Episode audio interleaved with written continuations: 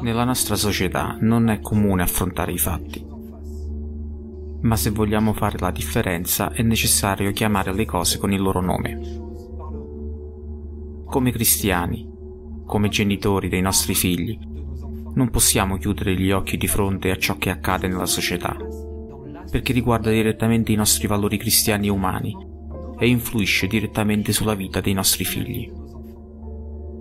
Per dirla senza mezzi termini, la verità suona così. Migliaia di membri del clero abusano e mutilano moralmente i bambini ogni giorno. Quante di queste storie passate che arrivano ai genitori, per non parlare dell'opinione pubblica? Più avanti sentirete le tragiche storie delle vittime della pedofilia, nonché le statistiche dei casi di abuso sessuale del clero, quelli pubblicizzati.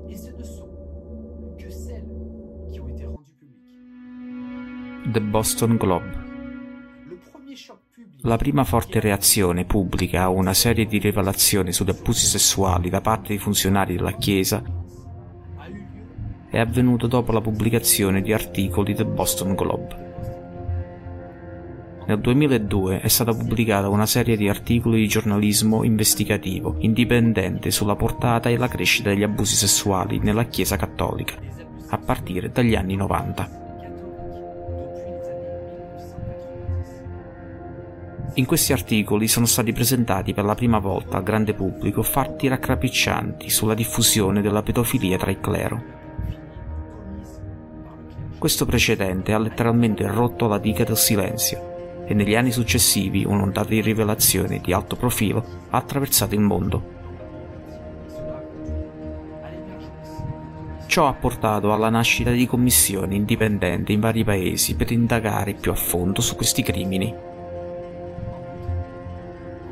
Inoltre, nel 2015 è uscito sotto i riflettori un film basato su fatti realmente accaduti all'epoca, che racconta la storia dell'indagine su uno degli scandali sessuali di più alto profilo. Questo film ha anche contribuito a rimuovere i tabù sull'argomento. Francia. È sufficiente raccogliere le informazioni, immergersi nello studio dei rapporti e diventa chiaro che l'abuso sessuale di minori da parte del clero è una vera e propria pandemia del nostro tempo. Vediamo ora alcune storie accadute in Francia, tratte dai reportage di Deutsche Welle ed Euronews. Jean-François Bernard è uno di loro. Prima di quei terribili eventi, secondo François, era un ragazzo felice. Aveva 11 anni, buoni voti a scuola. Poi i suoi genitori lo mandarono in un campo di vacanza sotto il patrocinio della Chiesa Cattolica. È iniziato la seconda notte. C'era il prete. Mi mise nell'angolo più lontano del dormitorio. Credo che mi avesse già notato. Ha messo la sua sedia sul mio lato destro e poi ha iniziato a toccare il mio pene e io dovevo toccare il suo. Sentii i peli del suo pube. A quel tempo non sapevo nemmeno cosa fosse perché non avevo ancora raggiunto l'adolescenza. Jean-François dice di non aver avuto il coraggio di difendersi allora, molti anni fa, e la notte successiva fu ancora peggio. Non ricordo come mi sono trovato improvvisamente nudo, ma ricordo che mi è venuto addosso da dietro. Da allora è venuto ogni notte e mi ha violentato ogni volta, tranne che negli ultimi due giorni è successo ogni notte.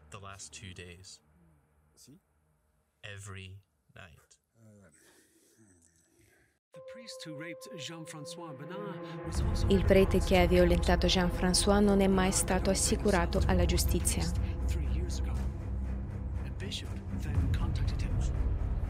Solo tre anni fa Jean-François ha potuto sporgere denuncia contro di lui, dopodiché il vescovo lo ha chiamato.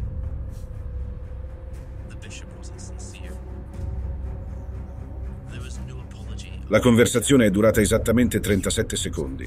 Non ho sentito alcuna sincerità e non ci sono state scuse. Tutto ciò che ha detto è stato sto pregando per te. È stato completamente folle.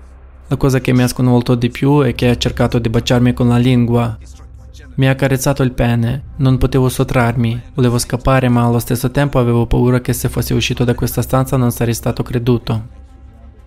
Ricordo l'odore del sudore dei suoi vestiti. Ricordo le sue mani che vagavano sotto la mia camicia, stringendomi forte. Mi avvolse la gamba da dietro per bloccarmi e iniziò a strofinarsi contro di me. Ricordo molto bene, sento ancora il tocco del suo pene. Mi diceva, dimmi che mi ami e poi sei il mio piccolo, sei il mio. Questo è il nostro segreto, non dobbiamo parlarne.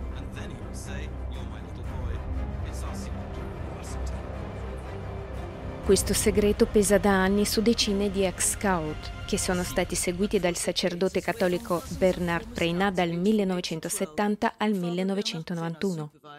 Era un uomo carismatico, favorito dalle persone che le affidavano i loro figli.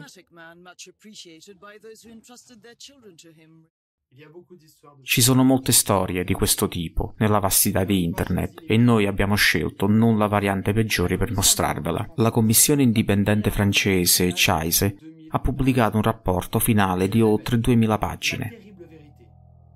Esso rivela la terribile verità che tra il 1950 e il 2020 il numero di vittime che hanno subito per mano di membri del clero e degli ordini religiosi è di circa 216.000 bambini solo in Francia.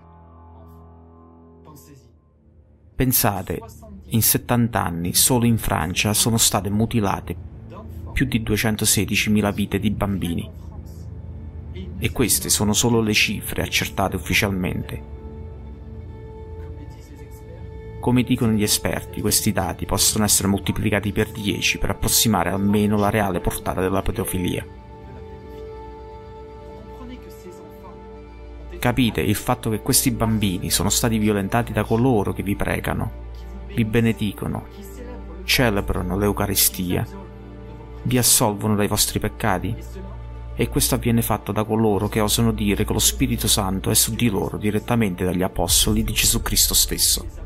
Queste sono le persone che si definiscono clero, a cui voi baciate le mani, le mani che tengono i vostri figli mentre li violentano la Francia non è affatto l'unico paese ad essere stato colpito da questa piaga.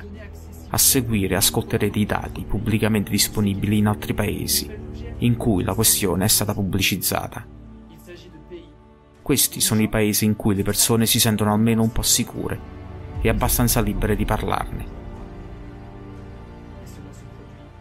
Ma succede indipendentemente dalla denominazione in tutti i paesi in cui esiste questa piaga. In molti paesi le persone hanno paura di parlare e vivono con questo segreto per tutta la vita. E molti finiscono per suicidarsi per questo motivo. Regno Unito. Tra il 1970 e il 2015 la Chiesa d'Inghilterra a Galles ha ricevuto denunce contro 900 ecclesiastici più di 3.000 bambini sono stati le loro vittime sessuali.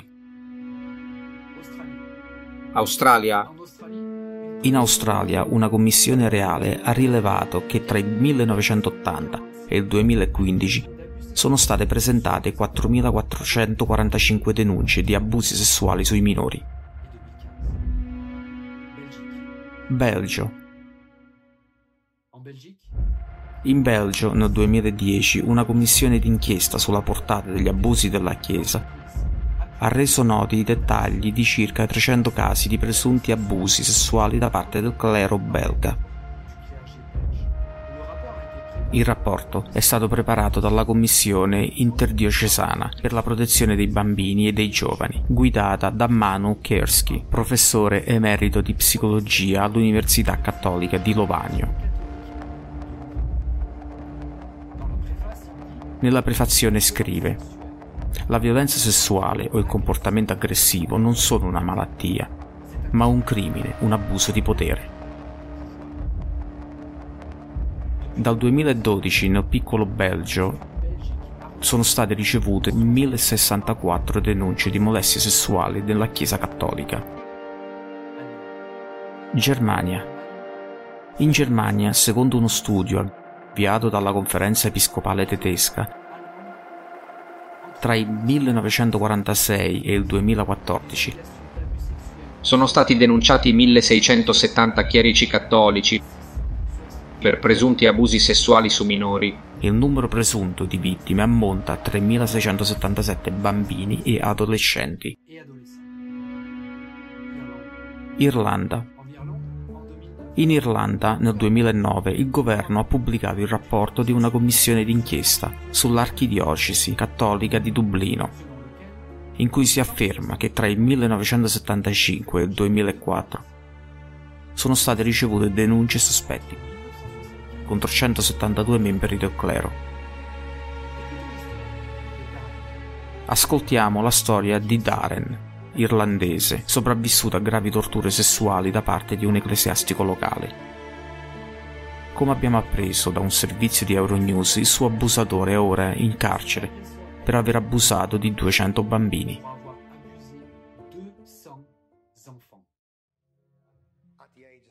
All'età di sette anni, quando frequentavo questa scuola, lui è diventato parroco. Era molto amato. Era anche un imitatore di Elvis Presley era coinvolto in quello che veniva chiamato lo spettacolo di tutti i sacerdoti, che girava per il paese esibendosi in sale e locali. Ricevevano i soldi per le loro esibizioni.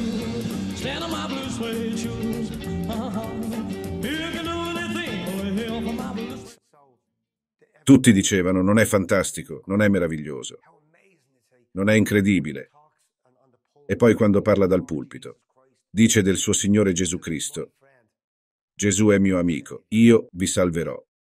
Venne a casa nostra e disse ai miei genitori che il loro vergognoso segreto era stato rivelato. Ora so che picchia questo bambino e vostra moglie. E ora entrambi i miei genitori, che sono adulti, sono in potere del sacerdote e dipendono totalmente da lui, perché conosce il loro vergognoso segreto.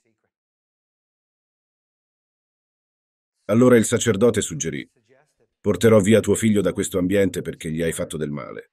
Si comporta male e lo picchiate ancora di più perché non sapete come comportarvi con lui.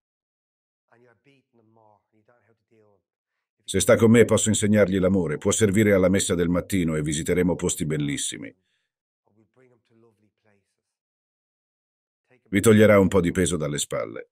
Per una madre di cinque figli che li facevano impazzire e che viveva con un marito che la picchiava nei periodi in cui tornava a casa di rado, si trattava di un'offerta brillante. Mio figlio è al sicuro. E se vi dicessi che un ragazzino era legato a un tavolino, legato mani e piedi, e che nelle vicinanze ha notato una candela accesa, una candela sottile, ma pensava che fosse solo una candela della chiesa. E mentre mi veniva detto che avrei bruciato per sempre all'inferno, venivo violentato con quella candela accesa. Avete sentito? Un prete abusava di un bambino e la cosa è andata avanti per anni. Solo quando Darwin aveva 12 anni, dopo aver visto un film in tv sugli abusi sessuali sui minori, si rese conto che quello che il prete gli stava facendo non era normale. Da quel momento iniziò a vedere uno psichiatra, ma aveva ancora paura che nessuno avrebbe creduto alla sua testimonianza al processo. Ascoltate la sua conversazione con lo psichiatra. La donna mi diede una bambola e disse, puoi farmi vedere cosa è successo? E io dico, vuole che infili il mio cazzo, cioè il pene, dentro una bambola proprio davanti a lei. E lei dice, cosa? Ho detto, beh, mi ha chiesto di mostrarlo. Quindi vuole che strappi una bambola e la cavalchi. E lei rispose, no, fammi vedere. Ho detto, non capisco. Ho detto, devo farlo, ma lei hai detto che è sbagliato. Allora perché vuole che faccia qualcosa che è sbagliato? Non capisco. Poi hanno detto, beh, ha senso, non c'era mai capitato prima. Poi ho chiesto, perché non mi chiedi semplicemente cosa è successo? E quando raccontavo, dovevo fermarmi in continuazione e dare loro dei fazzoletti, all'età di 12 anni. Chiedevo, state bene? Perché era molto traumatico per loro. Per me era normale, perché ero abituato. Darren ha cinque tentativi di suicidio nel suo curriculum. Vi rendete conto dell'orrore di ciò che sta accadendo? Questo accade in tutti i paesi in cui questa piaga si è diffusa. Ma nei paesi in cui stiamo parlando c'è almeno un po' di trionfo della giustizia e le persone possono parlarne e cercare assistenza psicologica. In tutti i paesi in cui il cristianesimo è prevalente, indipendentemente dalla denominazione, sta accadendo la stessa cosa e su scala non minore. Tuttavia, nei paesi dove il clero controlla le forze dell'ordine e influenza il sistema giudiziario, non si sente parlare di questi casi. Lì la gente non può nemmeno parlarne. E i bambini crescendo si portano dentro questo trauma non possono dimostrare nulla e nessuno gli crede. Non ricevono un aiuto psicologico tempestivo e spesso si suicidano. Coloro che pretendono di condurre le persone a Dio in realtà la sottopongono al tormento infernale anche quando sono in vita. Stati Uniti d'America. Ascoltiamo ora una storia dagli Stati Uniti. Era la mia prima volta, quindi ero orgoglioso di essere stato chiamato a fare qualcosa in più, svolgere un lavoro. Invece, racconta Rice, il pastore John Unger lo condusse attraverso un tunnel sotterraneo tra la scuola e la chiesa in una sala del coro appartata. E sono stato brutalmente sodomizzato da padre Unger. Sei stato violentato? Sono stato violentato. Già allora, dice Rice, sapeva che al di là del dolore fisico quello che era successo era sbagliato. Chiese a Unger perché. Perché avrebbe violentato un bambino di 10 anni? Ha detto, questo ti rende un membro a tutti gli effetti della Chiesa cattolica. E che se lo dici a qualcuno... Senti Kirk, non osare dire a nessuno di questo perché è il nostro segreto. E se lo dici a qualcuno, Gesù si occuperà di te. Farà del male alla tua famiglia. Ma Rice racconta di aver presto scoperto da una mezza dozzina di altri compagni di classe che non era solo, che anche gli altri ragazzi erano stati aggrediti sessualmente da Unger. Ce lo siamo detti l'un l'altro. Lo sapevamo tutti. Lo chiamavamo tutti mostro Unger. Non lo chiamavamo mai padre Unger. Lo chiamavamo mostro Unger. So per certo che questi bambini, miei amici, nella mia classe sono stati brutalmente e ferocemente sodomizzati, proprio come me. Dice che tutti e sei compagni di classe hanno vissuto vite tormentate e ora non ci sono più, due per suicidio gli altri per droghe e alcol. Non ce l'hanno fatta, sono morti, perché sono stati violentati. Non è assurdo. Stupri un ragazzino e lui muore 20 anni dopo. Non importa, è stato violentato. È morto perché non hanno saputo affrontarlo. Si noti un punto importante. Il sacerdote disse al bambino che stava violentando che se avesse mai raccontato l'accaduto, Gesù avrebbe punito lui e tutta la sua famiglia. Questo tipo di minaccia è comunemente usato da quasi tutti coloro che commettono abusi sessuali sui minori. Usando la paura di Dio, dell'inferno e del giudizio universale, minacciano che Gesù li punirà e che moriranno in una terribile agonia se non riusciranno a mantenere il segreto. E questo accade ovunque, in tutte le denominazioni. Dopo aver vissuto un tale trauma, una persona continuerà ad amare Dio Guardiamo il prossimo estratto video. Ti stanno preparando per abituarti alle mani di un uomo adulto, sai, su di te regolarmente. Così mi metteva sempre le mani addosso. Quando il sacerdote ti tocca ogni giorno, sai, è un ricordo difficile da avere. Ci hanno insegnato che i preti e le suore sono Dio.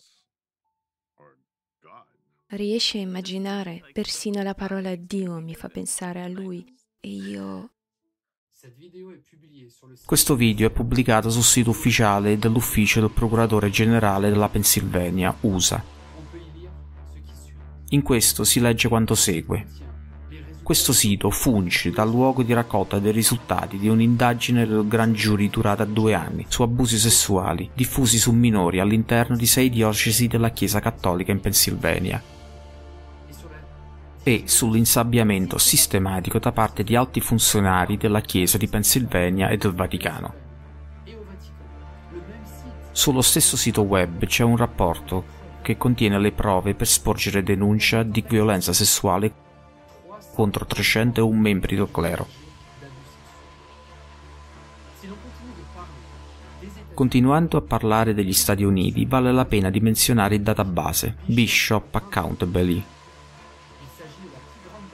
Si tratta di una delle più grandi biblioteche pubbliche di informazioni sulla crisi degli abusi da parte del clero cattolico. contiene informazioni sul fatto che più di 7.000 sacerdoti cattolici negli Stati Uniti sono stati accusati di abusi sessuali su minori negli ultimi 70 anni. Secondo lo psichiatra Richard Sipe, un pedofilo all'interno della Chiesa abusa di 250 vittime nel corso della sua vita. Riuscite a immaginare essere un cittadino rispettoso della legge, frequentare la chiesa ogni domenica con tutta la famiglia, non volersi vergognare di fronte ai vicini e poi rendersi conto che vostro figlio potrebbe finire nelle mani dei pedofili.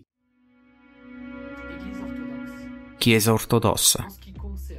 Per quanto riguarda i processi ai sacerdoti ortodossi accusati di pedofilia, sono disponibili solo pochi casi di pubblico dominio. Questo non significa però che non esistono dati su questo tema, Tali dati esistono, anche se non sono stati molto pubblicizzati. L'indagine ha scoperto che il rettore della chiesa del villaggio e il campanaro hanno violentato 53 ragazzi per un periodo di 12 anni. Secondo l'inchiesta, i loro colleghi ecclesiastici producevano persino materiale pornografico. In un altro caso, l'arciprete Nikolai Stremsky Secondo le indagini, 11 bambini hanno sofferto a causa della sua azione. A Yakutsk, l'ex direttore del ginnasio ortodosso di Sant'Innocenzo, ieromonaco Meleti Tikachenko, è stato condannato al carcere. Secondo le indagini avrebbe abusato sessualmente dei suoi studenti minorenni per 7 anni. Su 87 episodi di pedofilia, 46 sono stati provati in tribunale. Nel 2009 è stato arrestato Alexander Berznev, un ecclesiastico di 41 anni, Secondo le indagini era coinvolto in 18 episodi criminali. Il tribunale lo ha condannato a 20 anni di carcere. Il rettore di una chiesa della regione di Kaluga, Ieromonaco Nikon, è stato condannato a 5 anni di carcere.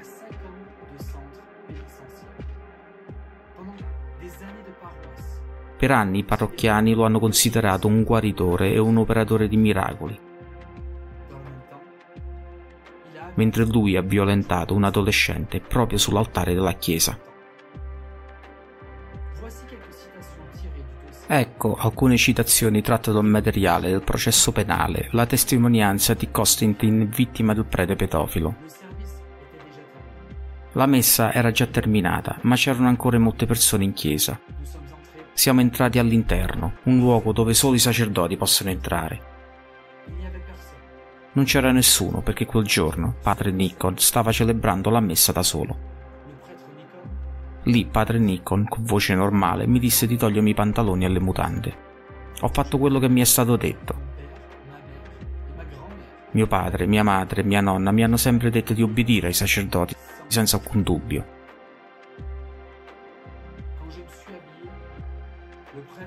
Quando mi sono vestito, padre Nikon mi ha detto che tutto questo è solo tra me, lui e Dio, e che non dovevo parlarne con nessuno, che è il nostro segreto.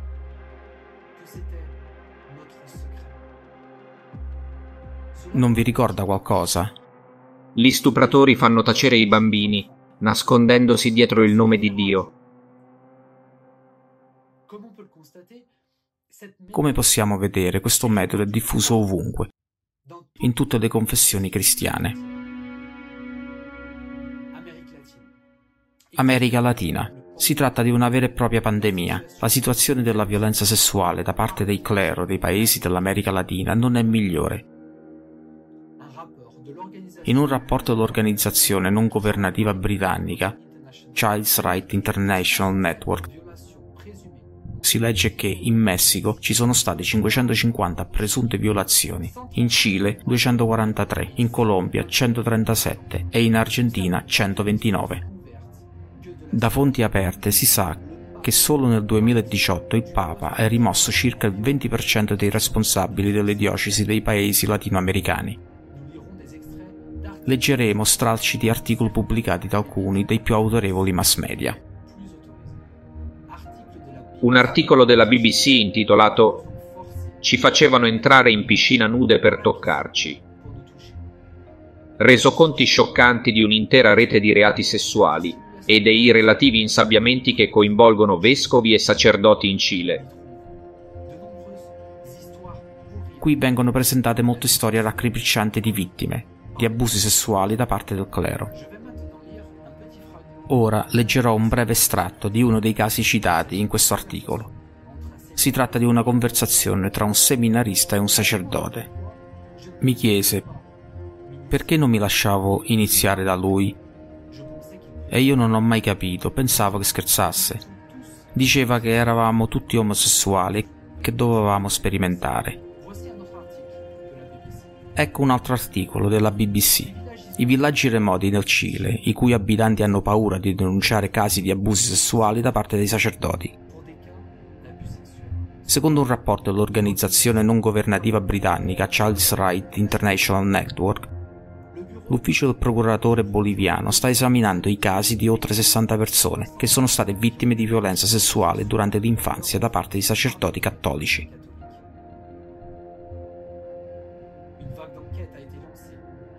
L'ondata di indagini è iniziata dopo la pubblicazione di frammenti del diario di un gesuita spagnolo su quotidiano El País,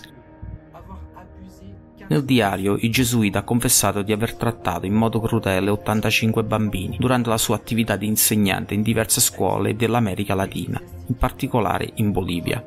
Nel testo l'ecclesiastico racconta anche come i suoi superiori abbiano coperto i suoi crimini e le denunce di alcune vittime guidate dall'ordine. Ho causato dolore a molte persone. 85. Troppe, confessa non è mai stato punito o allontanato dalle sue attività di insegnamento con i bambini. Ancora una volta sentiamo parlare di dirigenti che chiudono un occhio sugli abusi sessuali. Portogallo. Nel rapporto finale della Commissione indipendente per lo studio dei casi di violenza sessuale contro i bambini della Chiesa cattolica portoghese sono state pubblicate le testimonianze confermate delle violenze subite da oltre 4.300 vittime negli ultimi 70 anni. Spagna. Un rapporto simile sugli abusi sessuali all'interno della Chiesa cattolica è stato pubblicato anche in Spagna. Il rapporto parla di 728 presunti autori di abusi sui minori. Polonia. In Polonia, secondo i dati dell'Istituto Statistico della Chiesa Cattolica SAC, il numero di dichiarazioni delle vittime aumenta ogni anno Dal 1950 al 2020 sono state presentate denunce contro 292 sacerdoti. Vediamo alcuni estratti del film polacco, Non dirlo a nessuno, che ha suscitato una notevole risonanza nell'opinione pubblica. Sì, le è masturbato con le mie mani. Baci che non dovrebbero esserci, sa? Avevo sette o otto anni. Più altre cose. Mi ha toccato dove non, non avrebbe dovuto, nelle mie parti intime.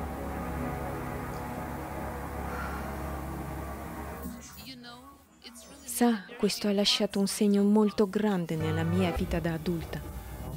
Mi rendo conto. Beh, che è stato il diavolo a raccogliere il raccolto. Sa quale costo? Come, scusa? Sa quanto mi è costato quando il diavolo ha raccolto questo raccolto? Lo sa che ho ancora degli incubi? Lo sa che non dormo di notte? Il Signore Dio, Gesù Cristo, ha toccato bambini. Gli hanno insegnato qualcosa durante le lezioni per anni, no? Il sacerdote invitò me e il mio amico, il chierichetto, in canonica una domenica con il pretesto di fare dei regali, perché a quel tempo era molto in voga aiutare le famiglie I sacerdoti distribuivano doni che avevano portato dall'Occidente. Mi ha detto di spogliarmi, provarlo e togliermi la camicia. Che ne dici di questa? Forse questa andrà bene, forse questi pantaloni andranno bene, forse queste mutande andranno bene e così via. C'è stato un momento in cui sei rimasto nudo? Sì, c'è stato un momento in cui non me ne sono reso conto, perché era quello che stava succedendo. Il sacerdote mi ha chiesto di indossare tutto e non so come sia successo, ma a un certo punto il sacerdote è apparso con la tunica. All'epoca non mi resi conto di nulla. Ricordo che ero molto perplesso e il sacerdote deve averlo percepito, perché disse semplicemente non dire niente a tua madre o ti taglierà il pene. Poi mi toccò il pene e mi mise le mani addosso. È stato scioccante.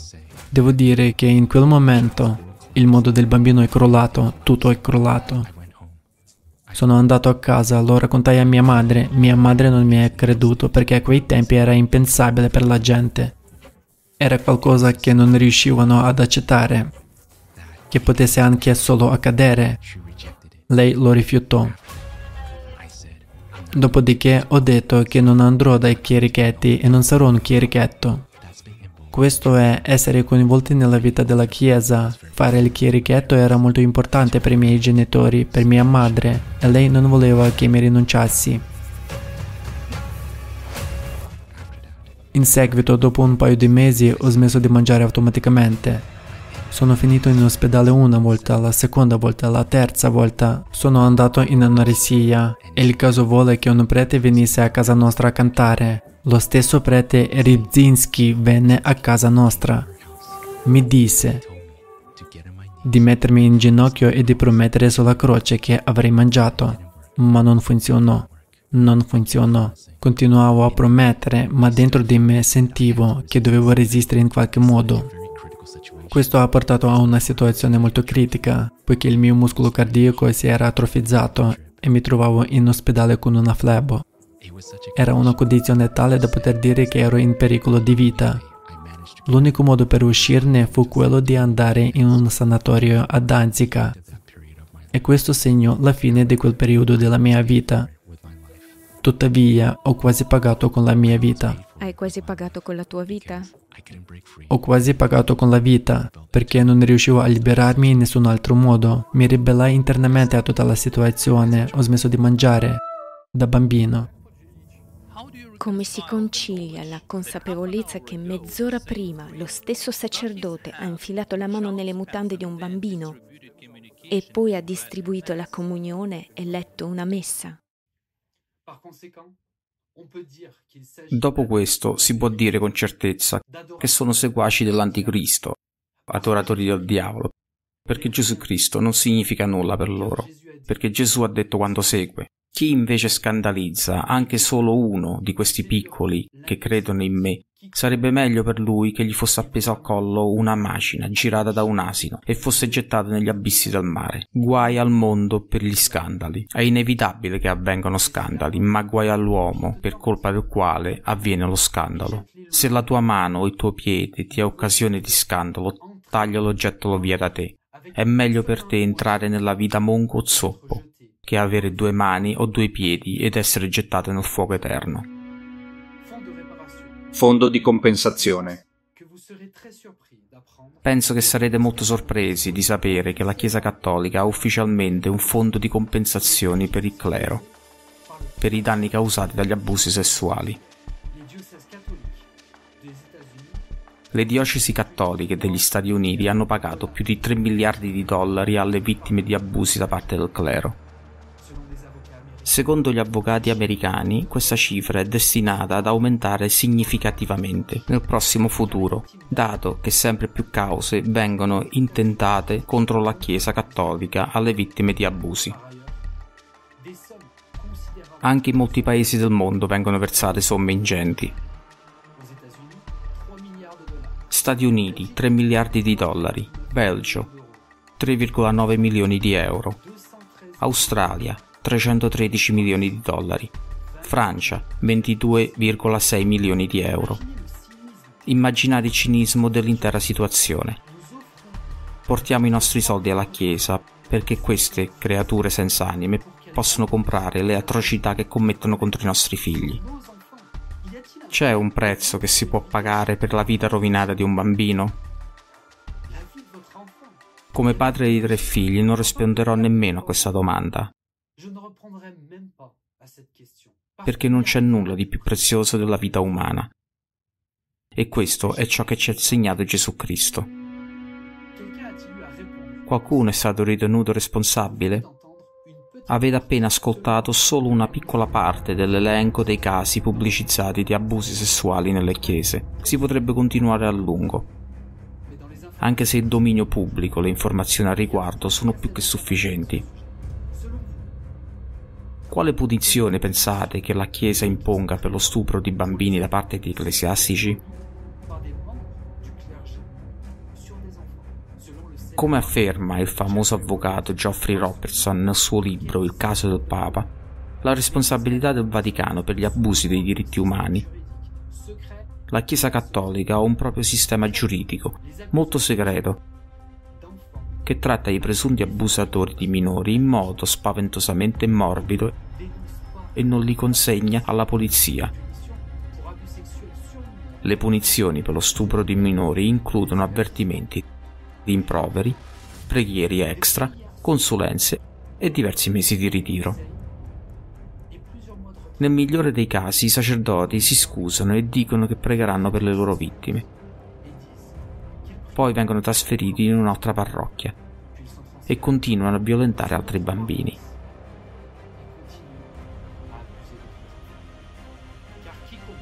Chiunque infatti fa il male odia la luce e non viene alla luce perché non sono svelate le sue opere. Bibbia, Vangelo di Giovanni 3, 20. Reazione del Vaticano. Qual è la reazione del Vaticano? Ora vi invito ad ascoltare un estratto di un'intervista di Mary Collins, uno dei leader nel campo della prevenzione degli abusi sui minori e della pedopornografia su internet. Era il simbolo della Pontificia Commissione per la tutela dei minori, ma si è demessa dalla Commissione nel 2017 ed ecco il perché. La commissione era composta da esperti esterni alla Chiesa, esperti di protezione dell'infanzia provenienti da ogni settore e riuniti per consigliare il Papa, per portare alla Chiesa competenze dall'esterno. E io ho accettato, perché se la Chiesa era sincera nel voler cambiare, ho pensato che avrei dovuto lavorare per aiutarla. Ma dopo un paio d'anni ho scoperto che in Vaticano c'era molta resistenza al cambiamento. Stavano minando il lavoro della commissione, stavano opponendo resistenza al lavoro della commissione e in realtà noi facevamo raccomandazioni, il Papa le approvava e non venivano attuate. La curia, il servizio civile, il servizio civile del Papa vedevano noi della commissione come persone che arrivavano dall'esterno e interferivano. L'importanza della protezione dei bambini era ignorata. In realtà si trattava più, più che altro di politica. Pensateci, persone che dicono di essere chiamate ad aiutare gli altri ad avvicinarsi a Dio, violentano bambini in tutto il mondo. E il più delle volte impunemente. Perché la Chiesa stessa sa e copre le vergogne tracciate dal crimine della leadership ecclesiastica. I reporter di Boston Globe lo hanno scoperto nel 2002 ed è diventato evidente dopo il vertice vaticano del 2019. Il vertice è durato quattro giorni. Nelle pagine della National Catholic Reporter troviamo le seguenti righe. In altre parole, molti vescovi non solo si sono rifiutati di ascoltare i sopravvissuti agli abusi sessuali, ma li hanno trattati come nemici della Chiesa e ancora molti non pensavano nemmeno che questo fosse un problema. Il cardinale Reinhard Marx, anch'egli presente al summit, ha dichiarato quanto segue durante una conferenza stampa della NBC News. I fascicoli che avrebbero potuto documentare gli atti terribili e nominare i responsabili sono stati distrutti o non sono stati nemmeno creati. Le procedure e i processi previsti per il perseguimento dei reati non sono stati deliberatamente rispettati, ma cancellati o annullati. Avete visto casi terribili da tutto il mondo. storie tragiche di vittime di abusi sessuali da parte del clero.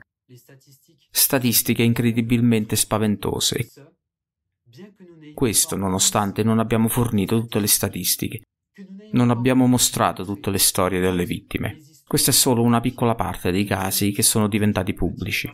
Abbiamo fornito solo il materiale disponibile pubblicamente. Per comprendere la situazione reale, questi dati possono essere facilmente moltiplicati per almeno 10. Solo allora ci avvicineremo a comprendere la portata della catastrofe. La tragedia che è accaduta a ciascuno di questi bambini è il nostro problema comune.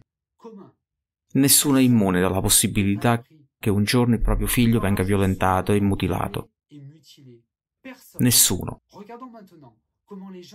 Vediamo ora come le persone reagiscono a questo orrore. L'indifferenza della gente. Posso solo dire una cosa. Chi è senza peccato scagli la prima pietra. Sapete che a padre Adam è vietato celebrare la messa? Signore, gli è vietato celebrare la messa nelle cappelle pubbliche. Questa è la mia cappella privata. Era il mio superiore, io ero il vicario, lui il mio curato. Sarebbe doloroso sapere che il mio curato ha fatto una cosa del genere, sarebbe stato insopportabile, sarebbe stato meglio non saperlo. Possiamo citare migliaia di esempi di questo tipo. Perché succede questo? È semplice. È il servilismo appreso. Molti genitori, pur ammettendo l'accaduto, credono di doverlo sopportare. Lo vedono come una prova inviata da Dio che deve essere superata. Anche quando un sacerdote ha violentato un bambino e deve essere sopportato con umiltà e in silenzio, perché se si va contro il sacerdote si va contro la volontà di Dio. In altre parole, se si va contro il mediatore, si va contro Dio. Quale Dio intendono? Il loro stesso Dio, Satana. Si tratta di un servilismo appreso, imposto appositamente per mantenere le persone in uno stato di schiavitù e paura, in modo che le persone pensino. Dio ha sopportato le avversità e ha ordinato anche a noi di sopportarle. Tutte le prove sono volute da Dio e tu dovresti accettarle docilmente. Ma aspetta, il prete sta violentando mio figlio e io dovrei accettarlo e non intervenire? Questi seguaci dell'Anticristo si riferiscono alle parole dello stesso Apostolo Pietro, che disse Obbedite ai vostri pastori, ma nell'obbedire agli uni e agli altri, rivestitevi di umiltà, perché Dio resiste ai superbi, ma dà grazia agli umili.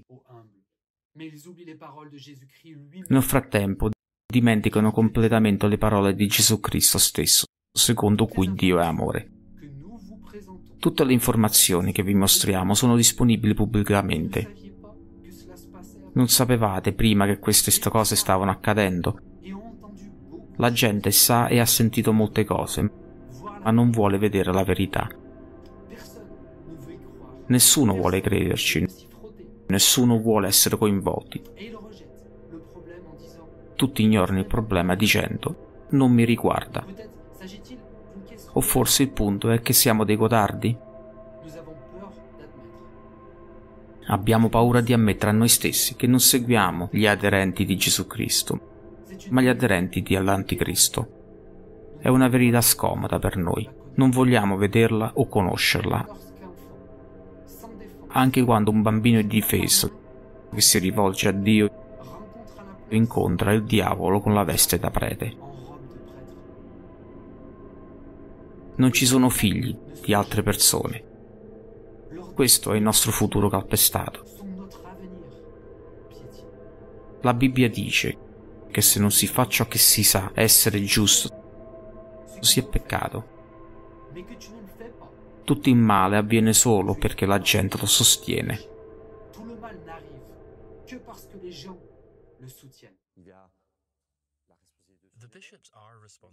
I vescovi sono responsabili, ma lo sono anche altre persone per esempio le famiglie o altri tutori.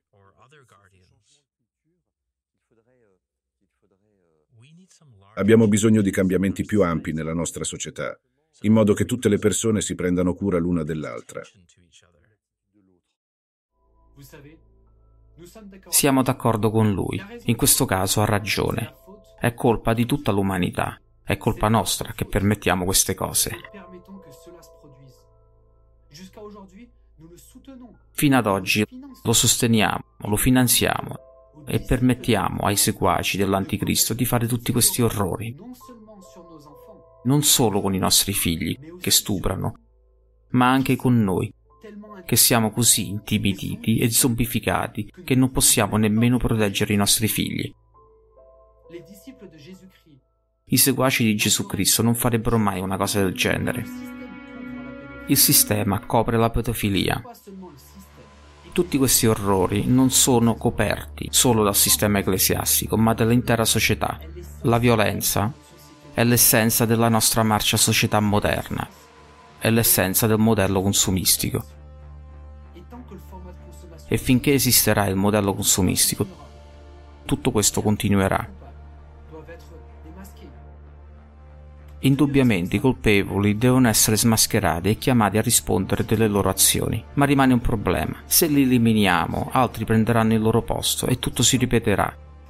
Pertanto, per cambiare veramente la situazione non basta punire i colpevoli. La cosa più importante è eliminare la causa principale. Da qualsiasi punto di vista la si guardi, per cambiare qualcosa è necessario cambiare l'intero sistema per quanto si possono cambiare persone specifiche, non migliorerà nulla. Tutto questo accade e continuerà ad accadere finché le persone rimarranno in silenzio e conferiranno il potere a qualcun altro. E a chi appartiene il potere? Ricordate cosa disse il diavolo a Gesù. Inchinati davanti a me e ti farò re su tutti i re. Il potere in questo mondo appartiene a Satana la pedofilia del clero non è solo una perversione, è molto peggio. Si tratta di rituali magici. Questi rituali sono stati eseguiti da tempo immemorabile e vengono eseguiti ancora oggi proprio per aumentare il potere. Il potere su di noi. E come si vede funziona, visto che non riusciamo a proteggere nemmeno i nostri figli. E su questo vale la pena di riflettere. Gesù ha detto, non deve esserci nessuna autorità. E l'unica condizione in cui non ci sarà il potere di una persona su un'altra è la società creativa. Ed ecco la domanda.